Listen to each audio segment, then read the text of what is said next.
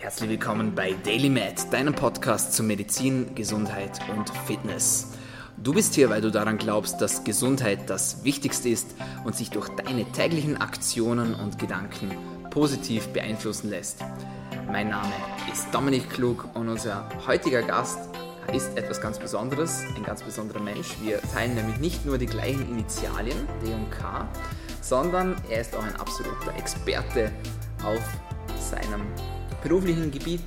Er ist haupttätig in der Beratung, und zwar in was für einer Beratung, wenn es um Ernährung geht, dann ist er euer Mann und es freut mich sehr, dass er heute hier bei uns ist, Ernährungswissenschaftler Daniel Kekeis. Hallo zusammen. Daniel, freut mich sehr, dass du bei uns bist. Ich bin ganz gespannt, was du uns alles heute beibringen wirst. Ich habe schon auf deiner Homepage aktiv recherchiert. Du hast deinen eigenen Blog, wo sehr, sehr viele spannende Dinge drinnen stehen. Ich habe Tonnen neue Sachen dazugelernt und ich kann es kaum erwarten, dass du das unseren Hörerinnen und Hörern weitergibst. Am besten wir starten gleich direkt rein in die Sache und ich möchte von dir wissen, was ist denn deiner Meinung nach die gesündeste Diät, die momentan so überall kursiert? Es gibt ja ganz viele davon in allen möglichen Zeitschriften, ja, ja. Tausende von Meinungen. Was ist die gesündeste Diät deiner Meinung nach? Äh, ich glaube, also alles, wo irgendwo ins Extreme geht, ähm, wird schwierig mit Gesundheit oder nicht Gesundheit. Ähm, die Wahrheit liegt wahrscheinlich irgendwo dazwischen. Ähm, offensichtlich ist es eher so, dass eine ausgewogene Ernährung, wie man es üblich kennt von im Prinzip jedem Lehrbuch, eigentlich die gesündeste Ernährung ist. Was heißt jetzt ausgewogen? Das ist mal äh, eine grundsätzliche Frage. Ausgewogen heißt vielseitig ernährt und auch dem Bedarf entsprechend, dem Bedarf nicht nur von Kalorien, sondern ähm, auch, ich sage jetzt mal, von Kohlenhydraten. Mache ich äh, viel Sport, mache ich intensiven Sport, brauche ich vielleicht ein bisschen mehr Kohlenhydrate wie jetzt mhm. jemand, der nicht so viel intensiven Sport macht. Mhm. Äh, und da geht es eben darum, die körperlichen Bedürfnisse mit der Ernährung abzudecken. Ja. Mhm, mhm. Wenn du sagst, es kommt darauf an, sozusagen, ja, auf den Bedarf, äh, wie kann man sich da selber einordnen, würdest du sagen? Ja, Mann, Frau, macht viel Sport, macht wenig Sport, gibt es da eine grobe Kategorisierung, würdest du sagen? Ähm, tendenziell ist eh so, dass wenn man Sport macht, man verspürt dann öfters oder eh automatisch ein bisschen mehr Hunger, mhm. man nimmt also auch automatisch schon mehr auf. Und wenn man jetzt in einem Hobbysportbereich ist, sage ich jetzt mal dreimal in der Woche Training oder sagen wir mal viermal in der Woche Training, mhm. dann braucht man jetzt nicht einen speziellen Ernährungsplan, sondern einfach mit Bedacht eben auf ähm, vielleicht auch regionale Lebensmittel, wo wirklich noch frisch sind und ähm, saisonal auch vielleicht, mhm. dann hat man eine gute Abwechslung und bekommt mhm. natürlich viele Mikronährstoffe auch. Heißt das, wenn ich dich richtig verstehe, dass eigentlich die beste Diät eine ausgewogene Ernährung ist? So simpel und langweilig es klingt, ja, eine ausgewogene Ernährung mit viel Obst, Gemüse und natürlich auch den Makronährstoffen mhm. ist am gesündesten. Was heißt Makronährstoffe? Für alle, die das nicht genau, wissen. Makronährstoffe, das sind die Fette, Eiweiß, Kohlenhydrate, mhm. ja, Alkohol. Mhm. Würde auch dazugehören. okay. Liefert Energie. Absolut. Äh, total spannend. Das heißt, wenn wir von ausgewogener Ernährung sprechen, würdest du dann noch sagen, wenn du sagst, Alkohol gehört dazu, gehören dann da auch ungesunde Sachen dazu, dass man mal einen Kuchen isst zum Beispiel? Oder? Gut, dass du das ansprichst. Ähm, da bin ich vielleicht ein bisschen anders, wie so die typischen Ernährungsgurus, wo so in den sozialen Medien rum sind. Okay. Ähm, wenn man jetzt so äh, die Definition Gesundheit an, oder anschaut, ja, dann geht die ungefähr so, äh, Gesundheit ist nicht bloß die Abwesenheit von körperlichen Gebrechen und äh, geistlichen ja, Beschwerden, mhm. sondern man soll sich quasi glücklich fühlen, das soziale Umfeld soll stimmen mhm. und man soll gesund sein. Mhm. Tja, und wenn ich mich jetzt äh, total zusammenreißen muss, kein Schluck Alkohol, keine, keine Schokolade und auf dem Geburtstagsfest schaut mich jeder komisch an, weil ich halt der totale Außenseiter bin wegen meiner Ernährungsform, dann ist es vielleicht nicht mehr so ganz gesund. Mhm. Und insgeheim denkt die Person vielleicht, also es ist okay, wenn jemand keinen Alkohol trinken will, aber wenn die Person sich insgeheim eh denkt, ja, eigentlich würde ich es schon vielleicht mal mit einem Glas Sekt anstoßen und so, mhm. aber ich mache es nicht, weil ich habe Angst äh, vor den schädlichen Folgewirkungen. Dann ne? ist eh schon wieder äh, in Richtung äh, krank, krankhaftes, krankhaftes Gesundheitsdenken. Und krankhaftes Gesundheitsdenken, das ja. ist das erste Mal, dass ich den Begriff höre. Ja, also das ist auch mittlerweile, ähm, gibt es Fälle, ich weiß noch nicht, ob das wirklich als Krankheit anerkannt wird, aber so die, die Sucht nach äh, gesundem, gesunder Ernährung, ähm, wo auch Studien zeigen, sie meinen es zwar, äh, sie ernähren sich super gesund, aber die Personen haben dann teilweise wirklich auch Mängel und eben psychische wow. Schäden und Folgewirkungen. Eben wie gesagt, Ausschluss aus sozialen Gruppen, innerer Krass. Druck und so. Was wieder bis, vielleicht zu psychischen Problemen führen kann, genau. etc. Ja. Genau, also das hat eigentlich weitreichende äh, oder kann weitreichende Wirkung haben. Es kommt immer ein bisschen auf einen Schweregrad drauf an, aber also wenn man mal ein Glas halt trinkt, dann ist das sicher kein Problem. Oder auch wenn man mal ein Partywochenende hat, so, dann muss man die Kirche schon im Dorf lassen. Vor allem, da hat man auch meiner Meinung nach ein bisschen Problem mit den ganzen, wie will man beweisen, dass genau äh, drei Bier am Wochenende so einen negativen Effekt hat. Also da weiß ich nicht, wie weitreichend die Wissenschaft es überhaupt weitreichend auch äh, beweisen kann, unter Anführungszeichen. Ja, das Quartalstrinken soll angeblich gesünder sein, als wenn man sogar jeden Tag eine gewisse Dosis an Alkohol zu sich das, nimmt. Das auf jeden Fall. Unglaublich spannend. Jetzt nehmen wir an, ich liebe, es gibt, es gibt ein Sprichwort und ich liebe dieses Sprichwort. Das ist auf Englisch und das heißt, don't try to lose weight, because you will try to find it again. Ja, was macht man, wenn man etwas verliert? Man sucht es. Ja? Mhm. Und das ist so ziemlich das, der Knackpunkt eigentlich bei jeder Diät. Oft haben die Leute damit Erfolg und nach zwei Wochen haben sie wieder das Ausgangsgewicht. Ja. Ähm, ist mir selbst auch schon so ergangen, muss ich ehrlich sagen, ist unglaublich deprimierend. Ja? Aber diese Erfahrung muss man wohl auch oder, oder übel ab und zu machen.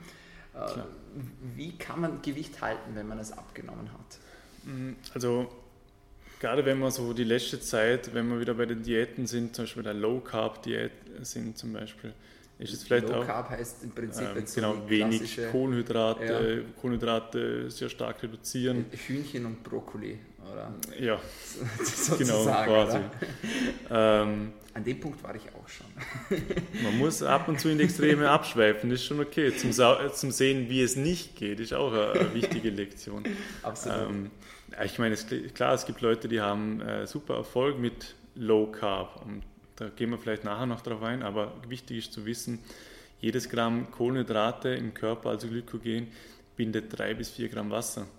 Wenn ich jetzt ähm, die ersten paar Wochen wirklich streng äh, Low Carb unterwegs bin, dann äh, leere ich mal meine Glykogenspeicher. Davon habe ich so zwischen 300 bis 600, 700 Gramm, mhm.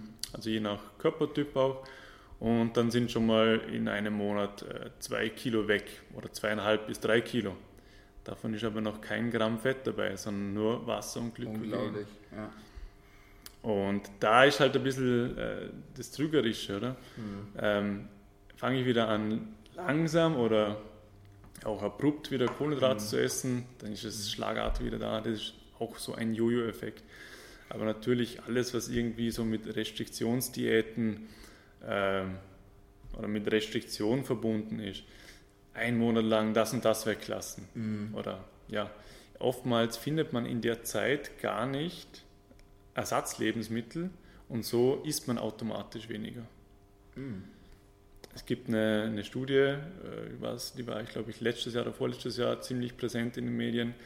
Äh, Im Vergleich ein Jahr lang äh, randomisiert kontrolliert ich glaube, es waren 1000 oder 2000 Probanden, aber ja, mhm. Low Carb und Low Fat mhm. verglichen und im Endeffekt kommt daraus, dass es keinen Unterschied macht. Tatsächlich.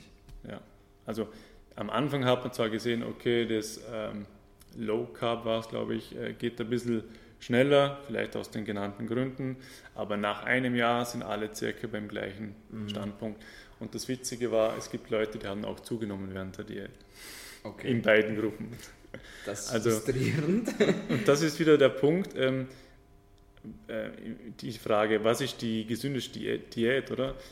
Da kommt auch dazu, welche Diät oder auch Ernährungsform, welche kann ich lange Zeit aufrechterhalten, ohne dass ich mich selber irgendwie äh, dauernd zusammenreißen muss, dass ich Rückfälle habe, sondern die ich genießen kann, das mir leicht fällt zum Zubereiten, wo ich keinen Stress habe, wo ich morgens, mittags, abends ausgewogen essen kann und mich nicht immer verkopfen muss, ja, wie mhm. mache ich jetzt das und ja. Mhm. Das heißt, den Jojo-Effekt umgehe ich eigentlich, indem dass ich nicht in die Extreme abschweife. Habe ich das richtig verstanden? Genau, am besten generell für die Praxis, das mache ich auch so mit meinen äh, Leuten, die zu mir kommen. Ich fange mal einfach an. Ich schaue mal, was ist im Alltag schon drin, was gut ist und was ist vielleicht schlecht. Das Gute, das wollen wir fördern und das Schlechte, das wollen wir ein bisschen reduzieren. Mhm. Und da reden wir von kleinen Änderungen. Weil auch wenn sie am Anfang klein aussehen, im Alltag und im ganzen Leben, weil meistens haben die Leute auch Familie oder Partner, das beeinflusst ja nicht bloß die eine Person, sondern meistens den ganzen Haushalt. Also kleine Veränderungen können schon weit äh, große Wellen schlagen. Ja. Mhm. Also als Beispiel vielleicht mal schauen, äh, Obst und Gemüse. Habe ich wirklich mindestens drei Portionen am Tag? Ich mhm. weiß, es klingt wieder Fahrt, aber die Portionen kann man eigentlich ganz gut in alltägliches Essen einbauen. Sei es ein Müsli am Frühstück, äh, sei es Obst im Müsli im Frühstück mhm. Oder zum Frühstück einfach ein belegtes Brot mit Gemüse, neben dem klassischen Frühstücksbrot, was mhm. auch immer das ist. Mhm. Ja. Also wirklich in die Offensive gehen quasi und das, also das Obst und Gemüse auch einbauen, oder? Ja, ich meine, äh, was hat man für Alternativen? Alles andere außer dem Obst und Gemüse hat dann schon bald mal sehr viel Energie. Mhm. Und da heutzutage die meisten Menschen eher im Büro unterwegs sind, mhm. sinkt einfach der Energieverbrauch mhm. und man muss einfach schauen, dass auf dem Teller mehr, ich sage mal, energiearme Lebensmittel sind, als wie viel energiereiche Lebensmittel. Und da bleibt halt bloß noch, also unter Anführungszeichen, bloß noch mhm. Obst und Gemüse, was eh sehr förderlich ist. Mhm. Wenn wir gerade von Obst sprechen, ähm, weil das auch immer ein bisschen trügerisch ist, Obst hat ja auch Zucker, nämlich Fruchtzucker. Ja. Das heißt, was passiert, wenn ich das in Übermaßen konsumiere? Also da muss man, also ich weiß jetzt keine Zahl, wie viel Bananen man essen müsste, aber äh, der Vorteil ist ja noch, auch wenn jetzt mal, auch wenn jetzt das Obst Fruchtzucker hat, das ist in so einer, einer Lebensmittelmatrix, die Zellen müssen zuerst aufgebrochen werden, da sind Ballaststoffe dabei, das Ganze wird langsamer verstoffwechselt, ist natürlich nie so von der Insulinwirkung her wie jetzt, wenn ich den ganzen Tag drei Liter Eistee trinke, oder? Mhm. Aber natürlich auch hier wieder extrem viel Obst, auch nicht sehr förderlich. Oder auch zum Beispiel in Smoothies. Bin ich jetzt auch okay. kein Fan davon, weil ich sage jetzt mal Beispiel, ich kann mir zwei, drei äh, Obstbestandteile zusammennehmen und noch Gemüse, habe einen Drink, den ich so eigentlich nie essen würde von der Menge her mhm. und kann ihn aber trinken.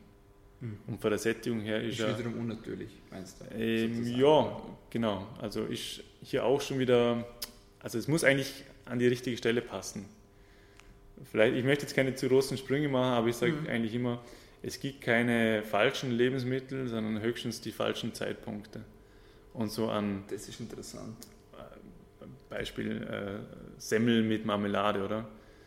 Ist jetzt vielleicht super für einen, für einen Marathon, weil es den Magen wenig belastet und weil's, weil die Energie schnell verfügbar ist. Mhm. Aber als Frühstück, wenn ich weiß, okay, die nächste Mahlzeit, Mittagessen ist ja schon Mittag, das mhm. halt, hält mich eigentlich nicht lange satt, mhm. dann ist nicht so die optimale äh, Verpflegung. Ja. Naja, spannend. Sehr spannend sind auch die äh, Artikel auf deinem Blog. Und bei einem bin ich hängen geblieben. Da war ein kleines Erklärvideo dabei da wird beschrieben, wie eigentlich das Körperfett abtransportiert wird. Ja. Mindblowing, erzähl uns das bitte. Ja, also im Prinzip, also Fett muss man wissen, besteht eigentlich aus dem Hauptteil aus C, also aus Kohlenstoffatomen. Mhm. Und vielleicht wissen das die einen oder anderen, aber wenn wir ausatmen, atmen wir Kohlendioxid aus, mhm. was auch ein Kohlenstoffatom beinhaltet. Okay. Und das heißt eigentlich, wenn wir Energie aufwenden müssen im täglichen Leben, dann entsteht als Endprodukt quasi CO2. Mhm. Also wir bauen das, das Fett ab, wir spalten das, Energie wird frei, CO2 wird abtransportiert. Mhm. Auf gut Deutsch, wenn wir Energie verbrauchen, atmen wir CO2 aus. Mhm. Und hier da wirklich der, der, der Fokus auf das Ausatmen, auf den, auf die, auf den CO2-Ausstoß. Das heißt also, man muss sich bewegen, damit was passiert, oder? Mhm. Nur auf der Couch sitzen, da regt es die Atmung nicht an, oder? Mhm. Auch wenn es viele Leute gibt, die sagen, ja, ich habe so und so, ohne was zu machen, schnell abgenommen, ja. Entweder hast du ein krasses Energiedefizit mhm. oder sonst hat die Person wahrscheinlich einfach ein mhm. bisschen getrickst irgendwie. Mhm. Aber reine Fettabnahme, wenn man wirklich von Fettabnahme redet, dann passiert das einfach mit Bewegung und Ausatmen, CO2-Ausstoß. Mhm. Da kommt man einfach nicht drum herum. Mhm. Das heißt schlussendlich, dass tatsächlich das Fett eigentlich abgeatmet wird. Ja. Kann man das so sagen? Genau. Über die Lunge. Genau, über die Lunge. Das ist unglaublich. Aber sehr spannend. Äh, man muss es vielleicht wissen, dass man überhaupt einmal äh, ins Tun kommt, oder? Weil sonst denkt man ja, halt, wie funktioniert das eigentlich? Wenn man mhm. weiß, okay, ich muss mich bewegen, dass wirklich was vorwärts geht, ja, auf einmal geht man halt wandern, dann geht man halt eine Runde spazieren. Ähm, man nimmt vielleicht mal das Fahrrad oder man mhm. steigt mal eine Bushaltestelle früher aus. Das sind mhm. alles Sachen, die kann man ganz leicht in den Alltag einbauen. Mhm. mhm. Hochinteressant. Äh, lass uns noch kurz ein bisschen äh, in die Theorie gehen, bevor wir dann tatsächlich in die Praxis gehen. Da bist du ja, so denke ich, genau der richtige Mann für uns. Äh, es wird immer über Kalorien gesprochen. Ja. Was ist eigentlich, was ist das eigentlich? Was ist eine Kalorie? Mhm. Also eine Kalorie oder Kilokalorie ähm, ist die Menge an Energie, die man braucht, um Wasser 1 Grad Celsius zu erhöhen. Wahrscheinlich äh, äh, ein dummes Maß, sage ich jetzt mal.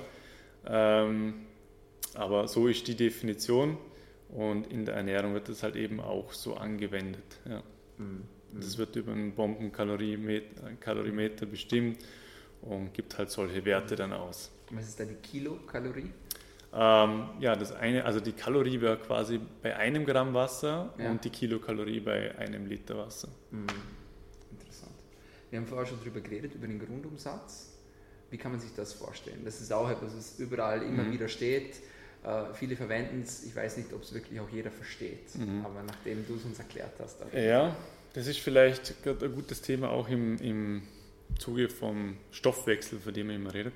Mhm. Ähm, Grundsätzlich der Grundumsatz ist die Menge an Energie, die der Körper eigentlich benötigt, um alle Systeme aufrechtzuerhalten, mhm. währenddessen, dass die Person regungslos und gedankenlos quasi im Bett liegt.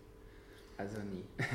ja, also man kann sich quasi gedankenlos schon. ist schwierig. Also halt gedankenlos. Man soll ja. sich jetzt nicht immer emotional ja. irgendwie hochschaukeln ja, und mit Aggressionen darlegen, und, weil dann geht schon wieder das, der innere Stress los, sage ich jetzt mal. Oder? sondern wirklich relaxed wäre eigentlich quasi der, der Zustand, wo man das so messen würde. Mhm, das heißt doch, dass der Grundumsatz einfach Tagesschwankungen unterliegt, oder? Und einfach individuell unterschiedlich ist. Mhm. Kann man das so sagen? So jetzt eben nicht, weil das sollte so die Schwankungen eigentlich rausnehmen, oder? Schwankungen hätte ich jetzt vielleicht, wenn ich, also Schwankungen, ja, wenn ich verletzt bin, dann habe ich einen höheren Grundumsatz, weil ich natürlich den Reparaturprozess wieder habe. Wenn man krank ist, gilt das dann für dasselbe? Mhm. Oder nur wenn ich wirklich jetzt eine aktive Verletzung habe? Ist eine gute Frage. Ja. Kann ich dir so ehrlich mir gesagt sagen? Schon, ich, ich bin mir jetzt selber nicht mehr sicher, aber ich glaube, dass ich das mal irgendwo gelesen habe oder ich, gehört habe. Ich könnte es mir vorstellen, weil der Körper muss ja irgendwas machen, mhm. aber auch wenn es nur ein marginaler Effekt wahrscheinlich ist. Ja. Mhm. Okay, spannend, sehr interessant. Gut, jetzt aber ab in die Praxis. Äh, du betreust ja viele äh, Klienten sozusagen, ja ja. äh, mit unterschiedlichen Fragestellungen, mit unterschiedlichen Herausforderungen. Ich habe dir jetzt ein paar solche Herausforderungen mitgebracht. Äh, Szenario Nummer 1. Nehmen wir an, äh, zu dir kommt ein 30-jähriger Mann und der sagt, er macht sich eine Halbjahres-Challenge. Ähm, der hat jetzt, äh, der ist 1,80 groß ja, und hat 105 Kilo zum Beispiel. Mhm. Ja und der möchte in einem halben Jahr so viel wie möglich an Gewicht abnehmen. Was würdest du ihm raten? Wie wird so der grobe Plan aussehen? Der nimmt alles in Kauf, ja? also darfst mit dem machen, was du willst. also da, ich darf alles machen, was ich will. Okay. Äh, okay. Ähm, also grundsätzlich würde ich mal seine jetzige Ernährungsweise anschauen. Die ist schlecht. Ja, Genau. Und dann würde ich mal Schritt für Schritt, also sagen wir mal Woche für Woche, Sachen dort ausbessern. Mhm. Ähm, zusätzlich würde ich Spazieren mit einplanen. Okay. Und vielleicht ähm, einfache Ganzkörpertrainingsübungen. Aber am Anfang. Zum Beispiel?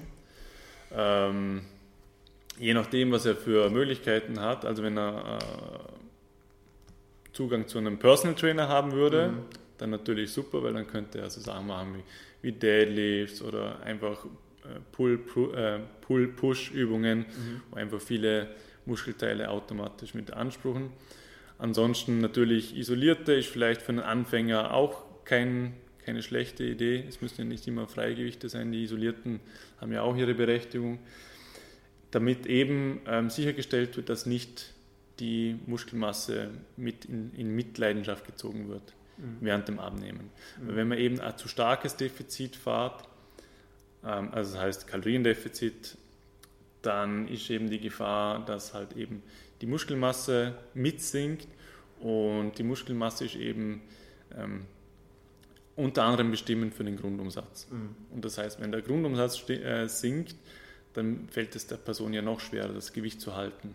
Das mhm. ist auch so ein, einer der Auslöser der Jojo-Effekte. Mhm. Okay. Und spazieren deswegen, weil ich weiß aus Erfahrung, dass Leute, die wenig Bewegung haben und so viel wiegen, schon vom Spazieren Muskelkater bekommen. Also das ist, ja, das ist für die schon eine Herausforderung.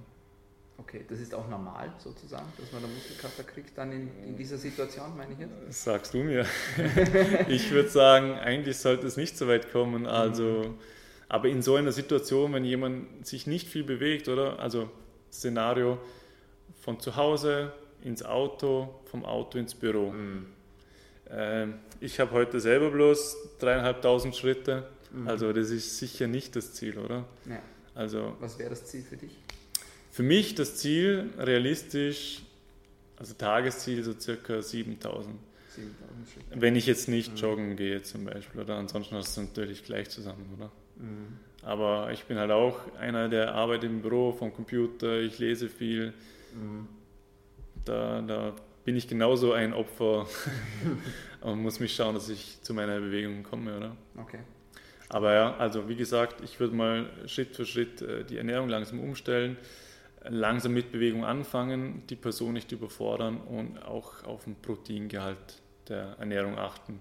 Mhm. Weil die eben, wenn man das ein bisschen hochschraubt, ähm, die Muskelmasse geschont wird. Mhm. Wie kann man das natürlich machen?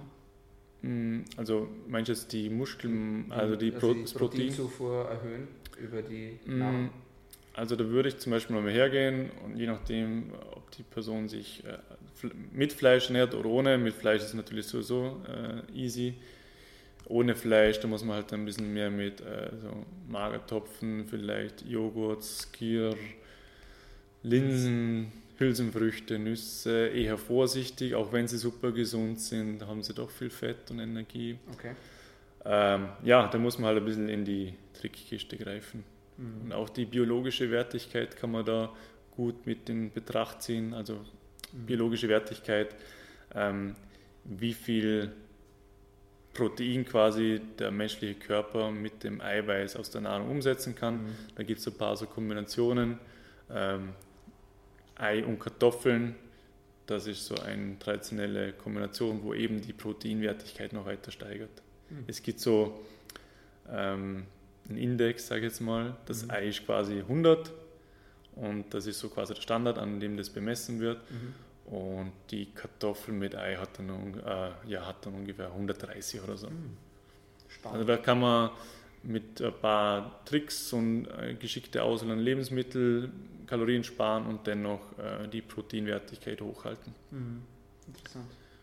Und wird das Programm dann, jetzt gehen wir wieder zurück zu unserem Fallbeispiel, wird das dann intensiviert dann über die Zeit? Oder ja, das also das ist natürlich wichtig, dass man immer ein bisschen äh, mit dem Kunden oder Klienten hier Rücksprache hält. Einer das Gefühl hat, ja, das geht wieder was, dann sollte man auch was machen. Mhm. Also halt immer ein bisschen in. Langsam steigern. Ja, also nicht gleich alles über den Haufen werfen, weil dann ist halt die Gefahr groß, dass alles auf einmal zu viel wird. Weil mhm. es, ist, es sind einfach total viele, ich nenne das immer Reibungspunkte. Mhm. Ähm, schon alleine die Umstellung jeden zweiten oder dritten Tag sich zu bewegen, mhm. das kostet einfach total viel innere Überwindung, der innere Schweinehund, oder? Gerade für jemanden, der vielleicht sich davor eben fast gar nicht bewegt hat. Genau, oder? und dann muss er Kochen auch noch, mhm. vorbereiten, natürlich. anders einkaufen. Äh, vielleicht hat er die, Kochtech äh, die Kochskills oder die Kochfähigkeiten gar nicht. Dann musst du mit ihm mal die Rezepte raussuchen, die er kann. Mhm. Und also das sind ganz viele Variablen.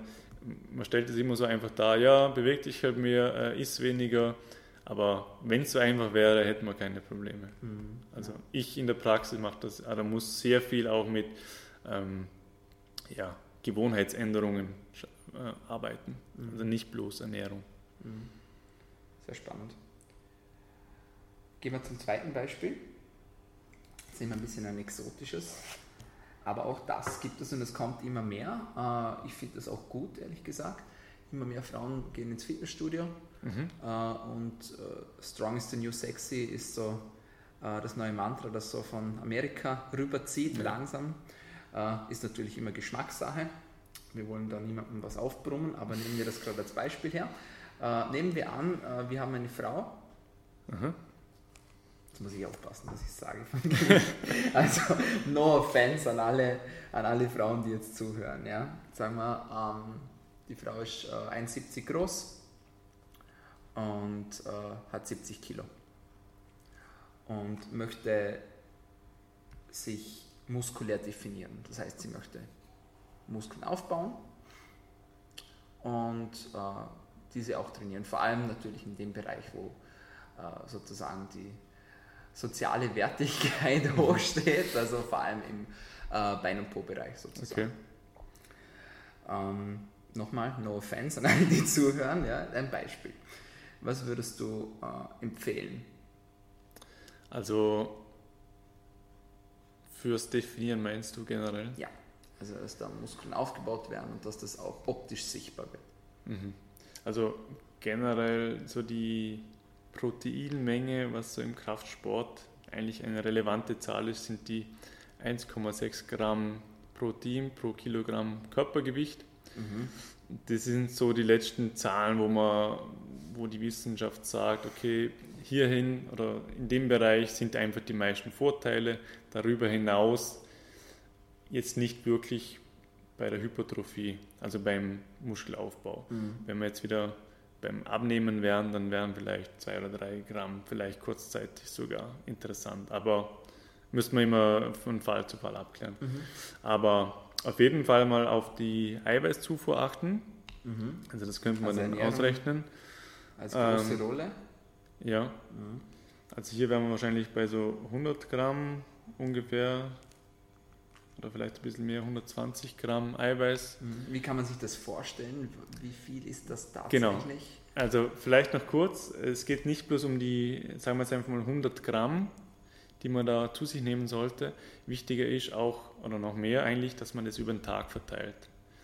Ähm, okay. Eiweiß so in dieser Form kann der Körper eigentlich nicht speichern. Er ist da eigentlich ständig in einem Auf- und Abbau und ist eigentlich dafür, dazu angewiesen, dass er das regelmäßig geliefert bekommt. Und als Beispiel ein Mozzarella-Klumpen, der hat so circa 20 Gramm Eiweiß. Hm. Okay. Oder ich sage jetzt mal eine, eine eine Packung Hüttenkäse, der Körnige Hüttenkäse, mhm. ich glaube so 250 Gramm haben auch so um die 20 Gramm mhm. äh, Eiweiß. Also das sind schon mal so Richtwerte von Lebensmitteln, oder? Und ein Ei mittlere Größe hat auch so 8 Gramm Eiweiß, das sind wir wieder mhm. beim, beim, quasi guten Eiweiß, oder? Mhm. Aber auch natürlich der Frischkäse hat auch, ist natürlich auch ein sehr hochwertiges Eiweiß. Ja. Stimmt das ganz kurze Zwischenfrage beim Ei, weil es mich selber interessiert. Stimmt es, dass Eigelb mehr Eiweiß hat wie das Eiweiß selbst? Nein. Das Eigelb besteht das ein nur Fett, ja. Okay, interessant. Okay. Gibt es sonst noch äh, Nahrungsmittel, wo du sagst, das sind richtige Eiweißbomben? So das kann man gut einbauen, jetzt gerade für dieses Ziel? Äh, natürlich äh, mageres Fleisch, ähm, sei es magerer Speck, äh, natürlich Geflügel ist ja auch immer sehr mhm. gefragt. Ähm, Tofu auf der anderen Seite oder irgendwie Soja. Mhm. Es gibt dann noch so Seitan, wo immer verlockend klingt, aber da ist ähm, ein Produkt eigentlich aus Weizeneiweiß ist, ist davon eigentlich abzuraten, weil es äh, Aminosäuren technisch vom Profil her nicht so optimal ist. Genauso wie das Eiweißbrot eigentlich.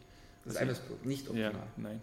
Tatsächlich. Gibt es auch einen Artikel auf meinem Blog dazu. Mhm. mhm. ähm, ja, weil da eben viel mit Weizeneiweiß ähm, auf, aufgestockt wird und auf der Packung steht dann zwar, ja, super, hey, äh, ein Haufen Eiweiß mhm. drin, oder? Ja. Aber Eiweiß ist quasi nur der Überbegriff ja. und das Eiweiß wird ja eigentlich aus den Aminosäuren zusammengebaut, das sind die kleinsten Teile des Eiweiß und dann ja, kommt es eben darauf drauf an. Weil wenn da irgendwie ein, zwei Aminosäuren komplett fehlen, dann kann der Körper ja auch nur mäßig was aufbauen. Ich war sehr enttäuscht, als ich den Blogbeitrag gelesen habe, weil ich mich lange von Eiweißbrot ernährt habe früher. Aber okay. ja, man lernt nie aus, oder? ja, eben, Eiweiß ist nur äh, ein, ein Wert, auf den man achten muss. Was hältst du von Quinoa?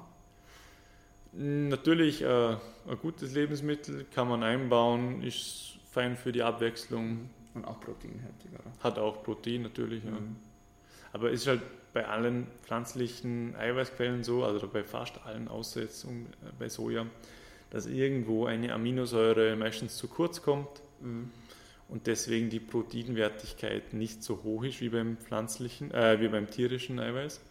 Aber wenn man jetzt verschiedene äh, Eiweißquellen aus pflanzlichen Quellen kombiniert, dann schafft man es auch, dieselbe Proteinwertigkeit zu erreichen. Ja. Mhm.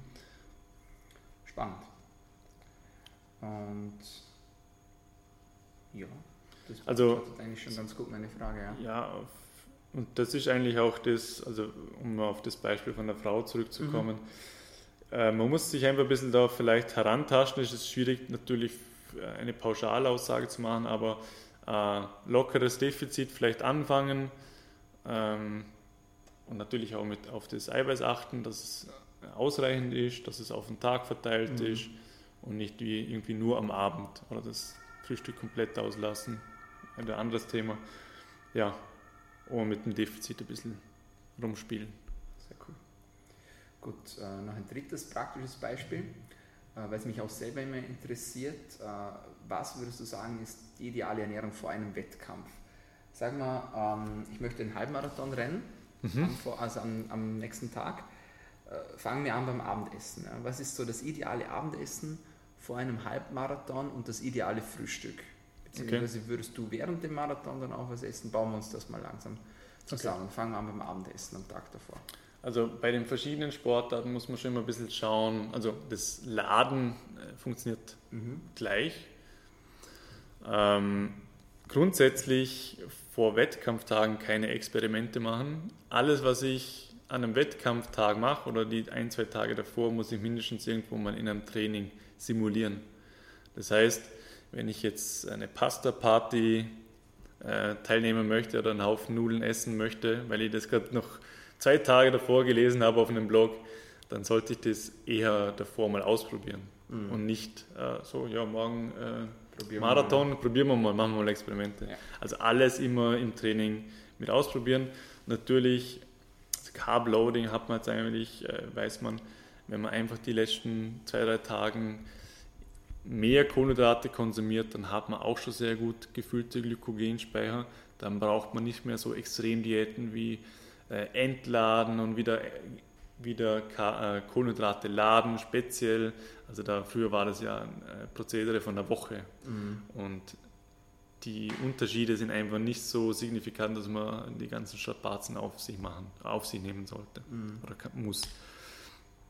Ähm, aber da gibt es natürlich immer wieder ein bisschen individuelle ja, Vorlieben oder mhm. auch gefühlsmäßig, was wirkt besser. Das ist ja alles nicht bloß, ähm, hängt ja auch viel mit dem Mentalen zusammen.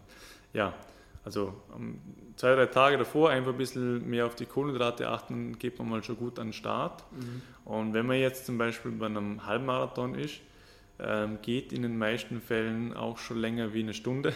Mhm.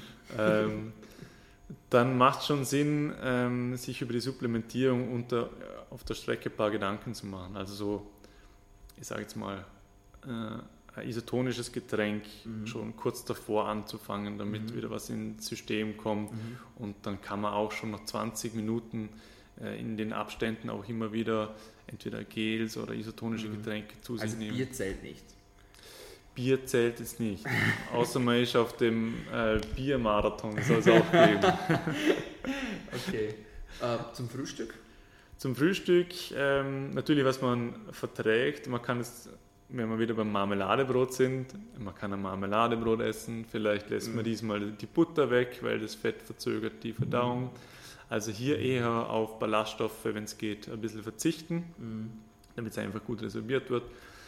Ähm, man kann sich auch am Tag, also so vier, fünf Stunden vor dem Wettkampf sollte das sein, ein bisschen ein üppigeres Frühstück man kann sich auch am Vortag Haferflocken einweichen. Man kann es dann am Morgen nochmal aufkochen, damit es einfach besser verdaulich ist. Mhm. Ja, so Sachen, also eben, oder auch Obst oder Milchreis, mhm. so Sachen, wo eben viele Kohlenhydrate dabei haben. Ähm, und dann kann man auch, ähm, ich sage jetzt mal so zwei Stunden vor dem Wettkampf dann nochmal eine Banane essen, zum Beispiel, wenn man es mhm. verträgt. Man kann dann eine Stunde bis eine halbe Stunde davor auch schon anfangen mit isotonischen Getränken. Mhm. Also eigentlich konstant den Körper ein bisschen mit äh, Kohlenhydrate füttern. Mhm. So war eigentlich die, so bist du eigentlich super für einen Wettkampf vorbereitet. Würdest du auch während dem Wettkampf essen? Also zum Beispiel eine Banane zwischen, zwischen dem Laufen? Oder sagst du, nee, dann geht wieder das Blut irgendwie dorthin, wo es nicht ja, hin sollte, ja. weg von den Muskeln, rein mhm. in den Verdauungstrakt? Also leistungsorientiert ist es wahrscheinlich nicht so die optimale Lösung, weil wie du schon sagst, mhm.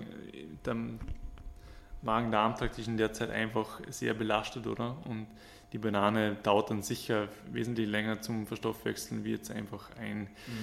Sportgel mhm. oder ein mhm. isotonisches Getränk, mhm. wo eine ganze Banane wahrscheinlich äh, mhm. gleich viel Kohlenhydrate liefert wie ein Gel. Und das ist halt schon viel. Äh, wenn wir von Wettkampfsportarten reden, geht es natürlich auch immer um die Leistungsfähigkeit. Welche Rolle spielt denn tatsächlich die Hydrierung in Bezug auf die Leistung?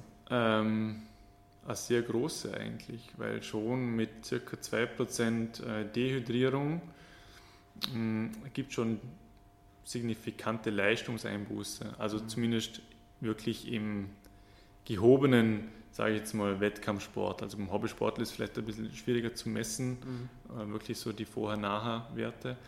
Aber es gibt Werte, die eben besagen, jetzt wiederhole ich mich, aber 2% Wasserverlust ähm, und du hast äh, Leistungsminderung. Das kann man zum Beispiel auch gut in einem Training mal überprüfen. Mhm. Äh, man stellt sich vor dem Training nackt auf die Waage, mhm. äh, schreibt das Gewicht auf Mhm. Und nach dem Training auch wieder nackt auf die Waage. Äh, die Gewichtsdifferenz ist dann äh, Wasserverlust. Und dann bekommt man auch ein bisschen so einen Eindruck, okay, wie viel sollte ich eigentlich auf die Strecke trinken? Mhm. Und kann sich auch so ein bisschen überlegen, in welchen Abständen muss ich wie viel zu mir nehmen, wie reagiere ich auf Temperatur. Jetzt am Morgen brauche ich vielleicht weniger wie jetzt am Nachmittag mhm. wegen der Temperatur. Aber alles, es sind alles so Erfahrungswerte, wo ich immer sage, wenn jemand einigermaßen seriös Sport macht mit ein bisschen einem Ziel vor Augen, der braucht mindestens ein Journal, wo so Sachen drinstehen. Mhm.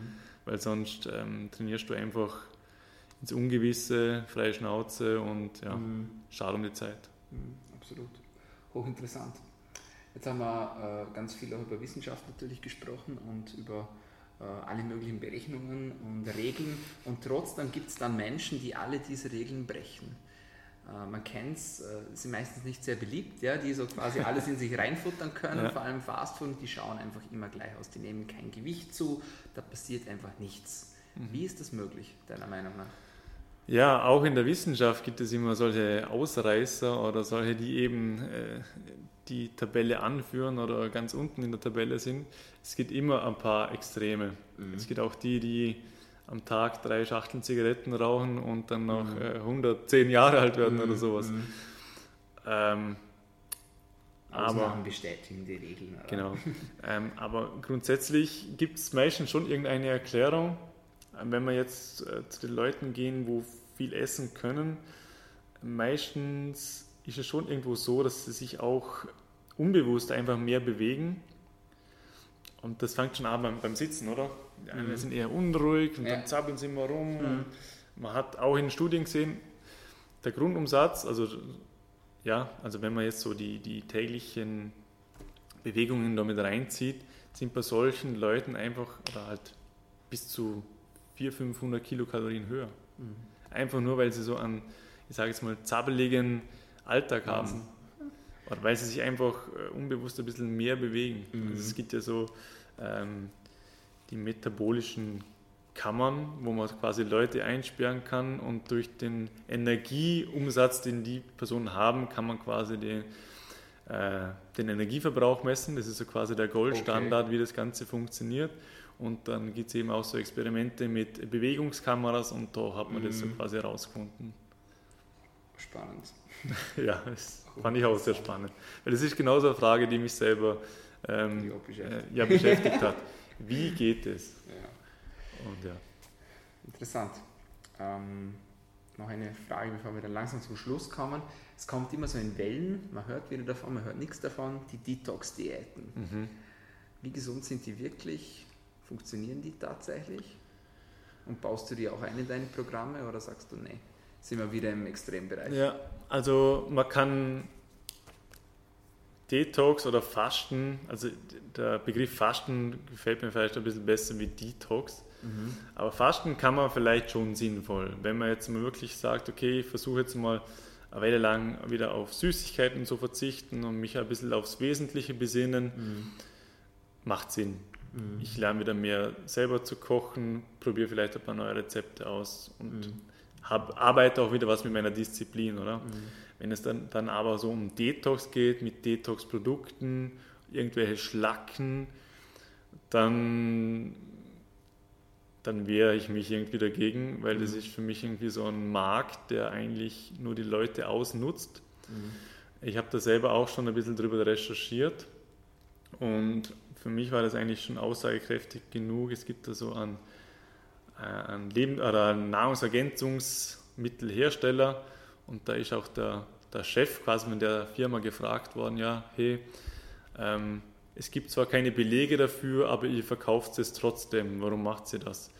Und die Antwort war im Prinzip, ja, solange es die Leute kaufen, was der Kunde will, das bieten ah, ihm so quasi. Ne? Eben. Und ja, wie gesagt, eigentlich kann da keiner genau sagen, was ist denn diese Schlacke genau, was soll denn das genau sein? Mhm. Kann dir keiner äh, ein, chemischer Begriff nennen. Mhm. Ja, wie soll man jetzt ein Detox-Produkt entwickeln, wenn man nicht weiß, was es eigentlich mhm. abführen soll? Was ist, ja. Also es klingt Thema. ein bisschen nach einer eierlegenden Wollmilchsau und ja. Spannend. So ein, äh, was vielleicht ein gutes Beispiel ist, was auch langsam von Amerika rüber schwappt, ist so Aktivkohle in die Smoothies reinzugeben. Ja. Das ist so ein gutes Beispiel. Aktivkohle äh, fängt alle Substanzen auf, alle giftigen, aber auch die gesunden. Also das ist so ein richtiges Beispiel, das geht einfach in beide Richtungen. Mhm. Aber man propagiert halt nur, dass es die schlechten Sachen auffängt. Mhm. Dass es die genauso gut die gesunden die Sachen halbe Wahrheit. Genau, die halbe Wahrheit. Spannend. Daniel, bevor ich zu meiner letzten Frage komme, wo können dich unsere Hörerinnen und Hörer finden online? Also ich glaube, ein guter Ausgangspunkt ist äh, daniel-keckes.com, ist quasi meine Webseite. Da gibt es ein paar Blogartikel, habe einen Newsletter, den ich versuche ein bisschen öfters zu mhm. befüllen und sonst halt Facebook und Instagram. Mhm. Und da gibt es auch einen Link auf meiner Webseite. Jeweils Daniel Keckes auf den Socials auch? Äh, Daniel.keckes underline Nutrition okay. auf Instagram und wie es auf Facebook okay. ist, weiß ich gar nicht. Aber man findet dich mit Daniel Keckes. Ja. Dann meine letzte Frage an dich. Welche tägliche Medizin würdest du empfehlen, damit wir alle gesünder, besser und länger leben können? Welche tägliche Medizin? Ähm, hm. Ich hätte gesagt, einfach Sachen nicht ins, nicht zu sehen, oder Abwechslung, Abwechslung. Ja. Abwechslung in der Ernährung, Abwechslung im Sport. Ja, genau, das, das für so die allgemeine Gesundheit, denke ich, trifft es die Abwechslung am, am besten. Ja. Also Sport macht, wenn man viel Abwechslung dabei hat, Spaß. Die Ernährung macht mit Abwechslung Spaß. Mhm. Warum nicht Abwechslung? Sehr cool. Daniel, vielen Dank, dass du bei uns warst. Danke für die, die Möglichkeit. Gern geschehen. Ja, meine Freunde, das war's von uns heute bei DailyMed, deinem Podcast zu Medizin, Gesundheit und Fitness. Wenn auch dir die Episode gefallen hat, dann abonniere uns noch heute auf Soundcloud oder auf iTunes. Vielen lieben Dank fürs Zuhören. Bis zum nächsten Mal. Bleibt gesund.